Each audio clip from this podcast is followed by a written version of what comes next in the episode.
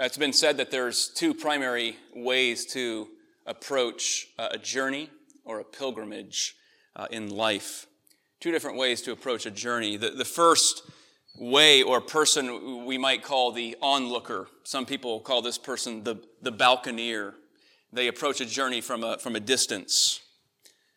Uh, they approach a journey through study. Uh, they get out maps. They study those maps. They study the pathways along that map. They may highlight key sites, circle important places. Uh, they get out the books. They study the culture. They think about the history that's represented on this map and in these places. That's the balconeer. Uh, the second way, the second person approaches the journey as a pilgrim. Uh, they may have the map uh, in hand, but they're more interested in walking the path themselves. They want to see the sights on that map with their own eyes, up close and personal. They want to engage the culture in person. They want to taste the foods. They want to experience the journey on foot. And you might ask yourself, what way do you approach a journey yourself? What do you tend toward? Well, in the Christian life, in the Christian journey, both are crucial. Both are required. Uh, Christians are called, after all, people of the book. Uh, we are students of Christ, students of His Word. Uh, we're called to study and examine the map of God's Word, to contemplate His redemptive works, meditate upon His precepts. But the journey cannot end there for the Christian. The Christian is also a pilgrim. He has not only studied and thought about God's redemption, he's learning to live a life redeemed by God himself. He not only has thought about God and his saving grace, he has been birthed into a living hope by God's mercy. A living hope with God in Christ. Have you ever heard the saying, believe in order to understand. Those are words from actually St. Anselm of the 11th century, the Benedictine monk. And he was really echoing what St. Augustine had said many centuries prior. Believe in order to understand. Well, what were they meaning by that? Neither of them were suggesting that believing is a blind leap or it's something irrational, something that cannot be understood. Rather, they, they were suggesting that in order to understand, in order to grasp, in order to experience the Christian life, a person must trust, they must believe, they must faithfully commit themselves to it. They must become a pilgrim. Uh, Jesus said, repent, believe in the gospel. And belief is required to enter into the journey uh, to understand, to begin exploring and growing. Uh, in the same way, a diver cannot explore what's beneath the surface of the ocean until he first dives in. And that's very true in the Christian faith. There's only so much one can understand before they come to saving faith. And I want us to consider a passage in Paul's letter to the church in Rome this morning, Romans 6, where Paul brings us beneath the surface to one of the greatest truths of the Christian faith along the journey of Christian living. And this truth flows right out of Christ's death and right out of Christ's resurrection. And it's a marvelous reality for us. So it's Romans chapter 6, beginning at verse 5. We'll read through verse 14. Listen now to God's word. Romans 6, verse 5. For if we have been united with him, that is Christ, in a death like his, we shall certainly be united with him in a resurrection like his. We know that our old self was crucified with him in order that the body of sin might be brought to nothing, so that we would no longer be enslaved to sin. For one who has died has been set free from sin. Now, if we have died with Christ, we believe that we will also live with him. We know that Christ, being raised from the dead, will never die again. Death no longer has dominion over him. For the death he died, he died to sin, once for all. But the life he lives, he lives to God. so you also must consider yourselves dead to sin and alive to God in Christ Jesus. Let not sin, therefore, reign in your mortal body to make you obey its passions. Don't present your members to sin as instruments for unrighteousness, but present yourselves to God as those who have been brought from death to life, and your members to God as instruments for righteousness. For sin will have no dominion over you, since you are not under law, you are under grace. Well, there's several themes that run through this brief passage here in Romans 6, and a number of them come as contrasts. You have life and death that shows up several times. Uh, freedom, freedom from sin versus slavery to sin, Paul mentions. Uh, there at the end, grace. We're under grace, not under law. All important themes, but perhaps you caught the, the central theme running through there, and that is the believer's union with Jesus Christ. We see it very clearly in the, in the first verse I read, verse 5. For if we have been united with him in a death like his, we shall certainly be united with him in a resurrection like his. And this, this theme of union with Christ is not only central here in Romans 6, many have uh, posited and made the argument that this is Paul's central theme in his thinking and his theology, woven throughout his letters, this union with the Lord. Now, it may be a surprise, but do you know how many times in Paul's 13 letters in the New Testament that he uh, uses the word Christian to refer to believers? Zero. Zero. Not once. Rather, his most common designation by which he refers to believers is that they are people in Christ, and Christ is in them. And we see it throughout. In Ephesians chapter 1, verse 7. In him, that is, in Christ, we have redemption through his blood, the forgiveness of our trespasses. In 2 Corinthians chapter 5, if anyone is in Christ, he is a new creation. The old has gone, the new has come. In Colossians 2, he says, To us God chose to make known how great are the riches of his glory, which is Christ in you. Christ is in us. We are in Christ. There is a union. What, what, what, defines this union?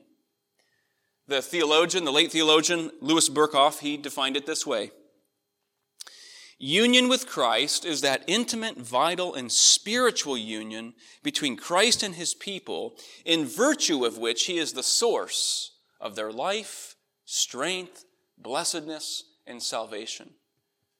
And, and so it's in, by virtue of that union that we have strength, blessing, salvation, life. And the Bible gives several images to help communicate the idea of union with the Lord. You think about uh, Jesus' words in John chapter 15, the vine and the branches, where he says, I am the vine, you are the branches. Abide, remain in me, I will remain in you. There's a picture of union.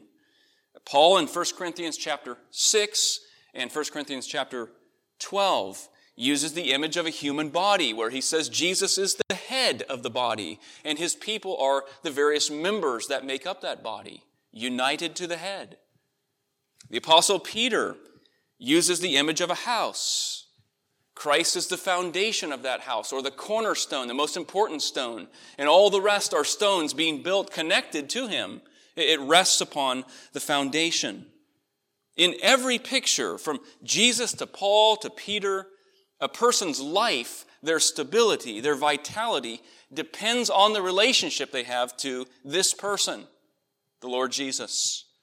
Uh, the branch depends on the vine. The body is directed by the head. The stones depend upon the foundation. If you see a branch broken off on the ground, it's lifeless. A person's limb detached from the head, lifeless. This union is vital, it's essential. And, and what a person is uniting themselves to in life makes all the difference in the world. Uh, during my senior year of, of high school, a close friend of mine uh, was turning 18, was becoming an adult. And so for his 18th birthday, he invited me and one other friend to go skydiving. I had never been skydiving before. I've never been since. I will never go again. Okay? Uh, but it was his 18th birthday. Plus, what marks adulthood better than jumping out of a perfectly good airplane? Really, right? But we had some options for this uh, skydiving event. We could jump at 8,000, 10,000, or 12,000 feet. I requested 8, we went to 12, right? We had another option. We could jump solo by taking an eight hour, all day long course, or we could go tandem with just a 30 minute seminar, and we would be attached to an instructor, a professional who had done hundreds and hundreds of uh, jumps. And I just remember thinking to myself, if I'm going down, someone's going down uh, with me. And I remember climbing to that 12,000 foot elevation, the door opens, small little plane, the wind is rushing by, putting that first foot out, and, uh, and thinking to myself, I hope this person knows what he is doing. This person tat- attached to my back. Because whatever happens to him is going to happen to me. His future is my future. His reality becomes my reality. His destiny becomes my destiny. And that's part of what Paul is communicating here in Romans chapter 6 about this union. Paul is saying profoundly, you are so bound to Christ that when he died, something was crucified, something died in you. And when Jesus was raised, something was raised in you. You were raised. Uh, his victory becomes your victory. Uh, we sang those words, Christ the Lord is risen today. Did you notice the words? Made like him, like him we rise. Ours the cross, ours the grave, ours the skies. Ours is the cross and the grave and the resurrection. And it's very much in this union that our Lord represents us. Uh, some have given the example of sports. It's a great example. Soccer. Uh, here's a, a game in which few goals are made, but uh, when one player kicks that goal into the net and wins the game, gets the victory, the, the victory is credited to the whole team. In fact, oftentimes the team, uh, team members join and grab the person who kicked the goal into the net and they're cheering, there's victory. Even the fans join in. Everyone shares in the victory, even though one person uh, made the goal. The whole team celebrates. Uh, this is a day and indeed each Lord's Day, that we celebrate the victory that is ours in Jesus Christ. Of course, Paul is not addressing a game here. He is speaking of a life and death matter. And we think about this season that we're living in right now. Not only us, but all around the world.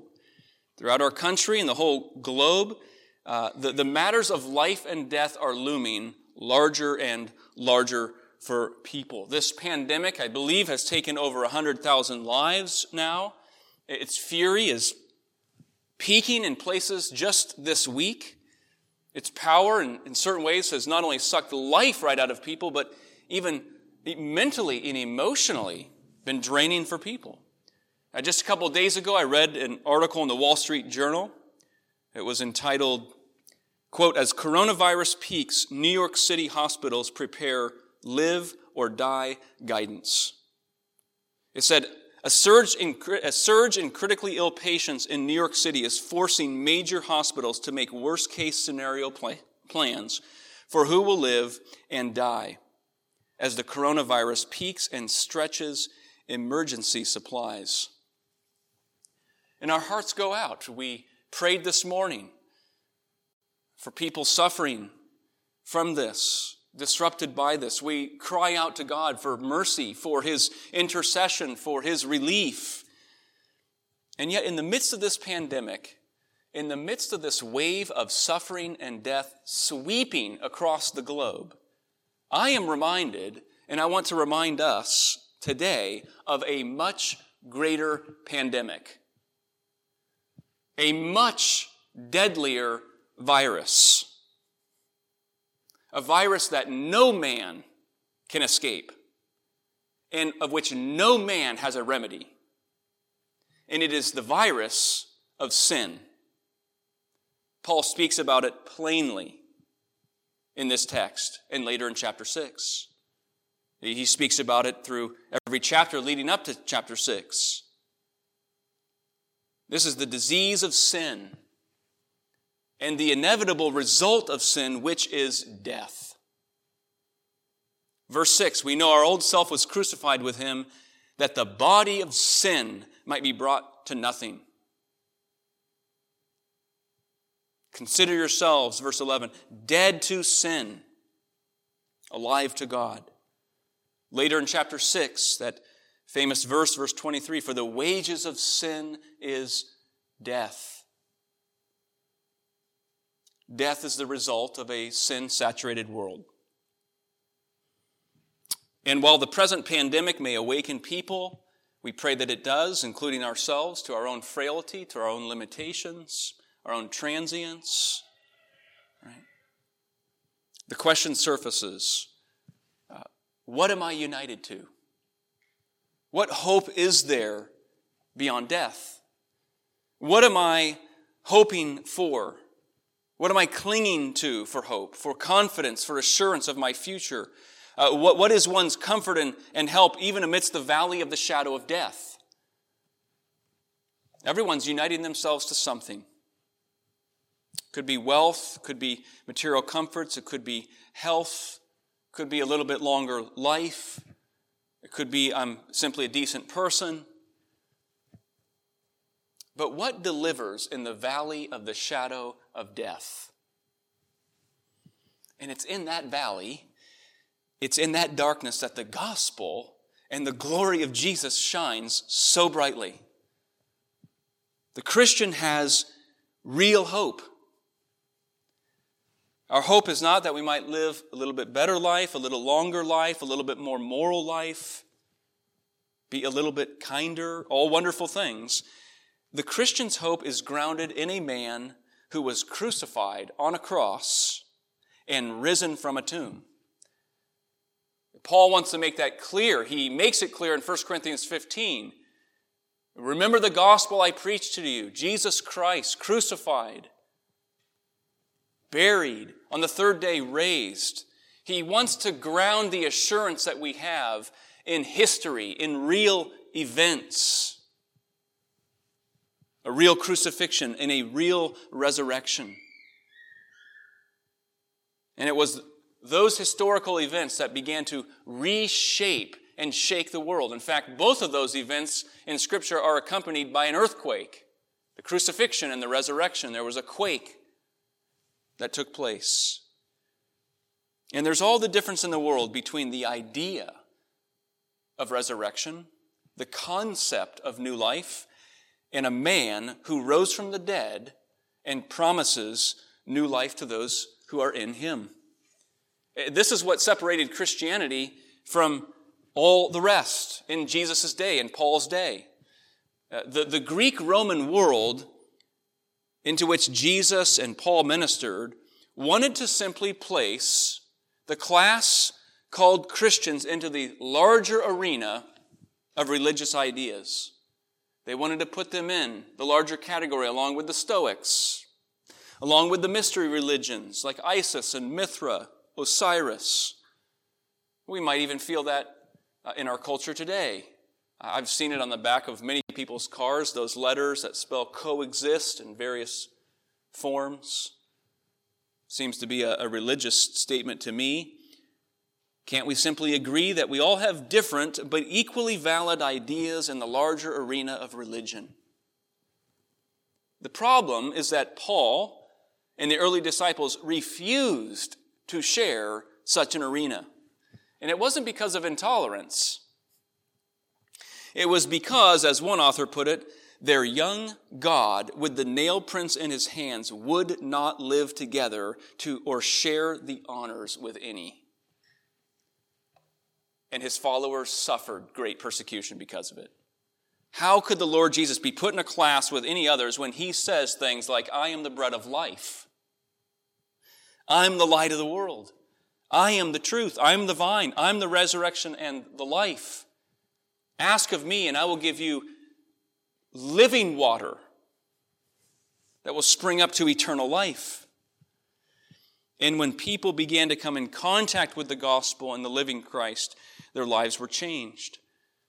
Now, there's a famous line from the church historian or the church father Tertullian, and he said, Every man who sees this great truth is filled with questioning. He's on fire to look into it, to find its cause, and when he has found it, immediately he follows it himself. It's the power of our Lord Jesus and, and of the gospel to take hold of people. And, and what's so wonderful about the glorious death and resurrection of our Lord is not only that it's historical and that it took place, but the effect and the effects it has on those, his followers, for those who are in him. Our Lord's death and resurrection, in a sense, created this, this wave and wake of new life. And the believer lives in that wake. Notice how Paul puts it in verse 6 of our passage. We know, he says, that our old self was crucified with him in order that the body of sin might be brought to nothing. There's that union. Crucified with him. So it's not only that Christ died for me, there is a sense in which I have been crucified with Jesus. 2,000 years ago, uh, Paul says in Galatians 2, I have been crucified with Christ. And I no longer live, but Christ lives in me. The power of the old sin nature, which once sat on the throne of the person's life, is crushed. It's put to death. A new Lord has taken the throne. That sin nature, the old self, was like a fire, raging, out of control. That's the natural man. It's consuming him. And, and when someone comes to faith in Christ, that fire is squelched. It just becomes then an ember. It still surfaces at times. We feel it.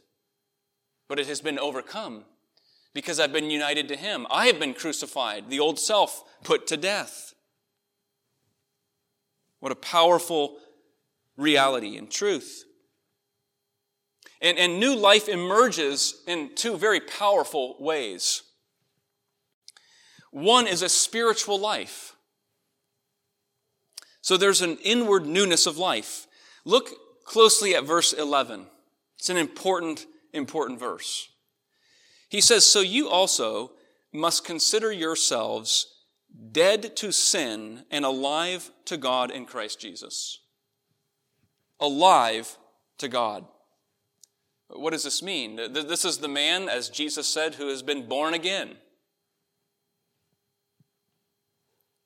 As Paul writes in uh, Titus, regenerated, a new heart, new desires, a new affection, heart he did not have before.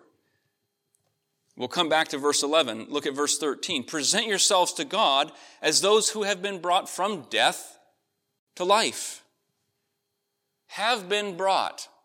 And so this is not something future that Paul is merely talking about. This person has been brought from death to life. it, it is now. There's newness of life now. So the resurrection of Christ created this wake of new life. Those united to Him are given new life spiritually.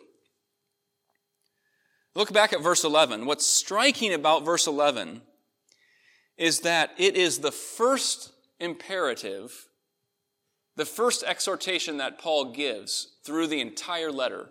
For five and a half chapters, he has simply given his hearers one truth after another, one indicative statement after another. He has told them to do nothing for five and a half chapters. many people would argue Paul's letter to the church in Rome, Romans, is his most thorough explanation of the gospel. And for five and a half chapters, he's told them to do nothing. That, that should grab us. Paul wants it to be very clear what the good news is. The good news is not what we do. The good news is not what we have to offer to God or that we might uh, measure up to God in, in, the keeping of His law. That's not the good news. That's a, re, a re result of the good news. The good news is very clearly what God has done in Jesus Christ, in His death and resurrection, in His binding us to Himself. That in His death we have died. In his resurrection, we have been given new life. Look again at verse 11. Consider yourselves dead to sin and alive to God in Christ. That word consider is a bookkeeping term. It's, it's the word logizomai, where we get log, logbook, logistics, logarithm. It has to do with numbers, logging a ship's progress, uh, logistics, counting the number of troops in an army. He's used it a few times up to this point in Romans, and every time he uses it, he speaks about reality, the way things actually are. So the first exhortation as he is ex- describing and explaining the gospel. The first imperative, the first thing that Paul wants his hearers to do, what he wants us to do, is to simply count this, log this, reckon this fact. You're dead to sin, to the old self, and you're made alive to God in Jesus Christ. He wants to press that home. Believe it, rest in it, let that truth sink in. And we need to do that at times. We need to have extended time to simply let the truth of the word, which Christ has declared, and God through Paul here, to remind me who I am and what God has done. I've been made alive to God, and the old self has been crucified. This radical transformation has taken place. There's new life that emerges spiritually. But then we also see there's new life physically. In verse 5, if we've, if we've been united with him in a death like his, we shall certainly be united with him in a resurrection like his. That's the promise of a new, physical, resurrected body like that of our Lord's. And that's laid out very much in 1 Corinthians 15 for us. This is the conquering of physical death. For many of us, those words are familiar from the song In Christ Alone. In Christ alone, my hope is found. He is my light, my strength, my song. There in the ground his body lay, light of the world by darkness slain. Then bursting forth in glorious day, up from the grave he rose again. And as he stands in victory, sin's curse has lost its grip on me. He has taken the curse himself. I am his and he is mine, bought with the precious blood of Christ. No guilt in life, no fear in death. This is the power of Christ in me. From life's first cry to final breath, Jesus commands my destiny. No power of hell, no scheme of man can ever pluck me from his hand. Till he returns or calls me home, here in the power of Christ I'll stand. And it's out of that foundation of Christ's death and his resurrection, our union with him, that then Paul spills out one imperative after another. When we get that, here's what you do. Verse 11 Count yourselves dead to sin, alive to God. Verse 12, let not sin reign in your body. Verse 13, present your members not to sin, but to God as those brought from death to life. We need to be reminded we're not walking this journey alone. The living Christ is with us. He's been crucified and risen for you. He's bound you to himself.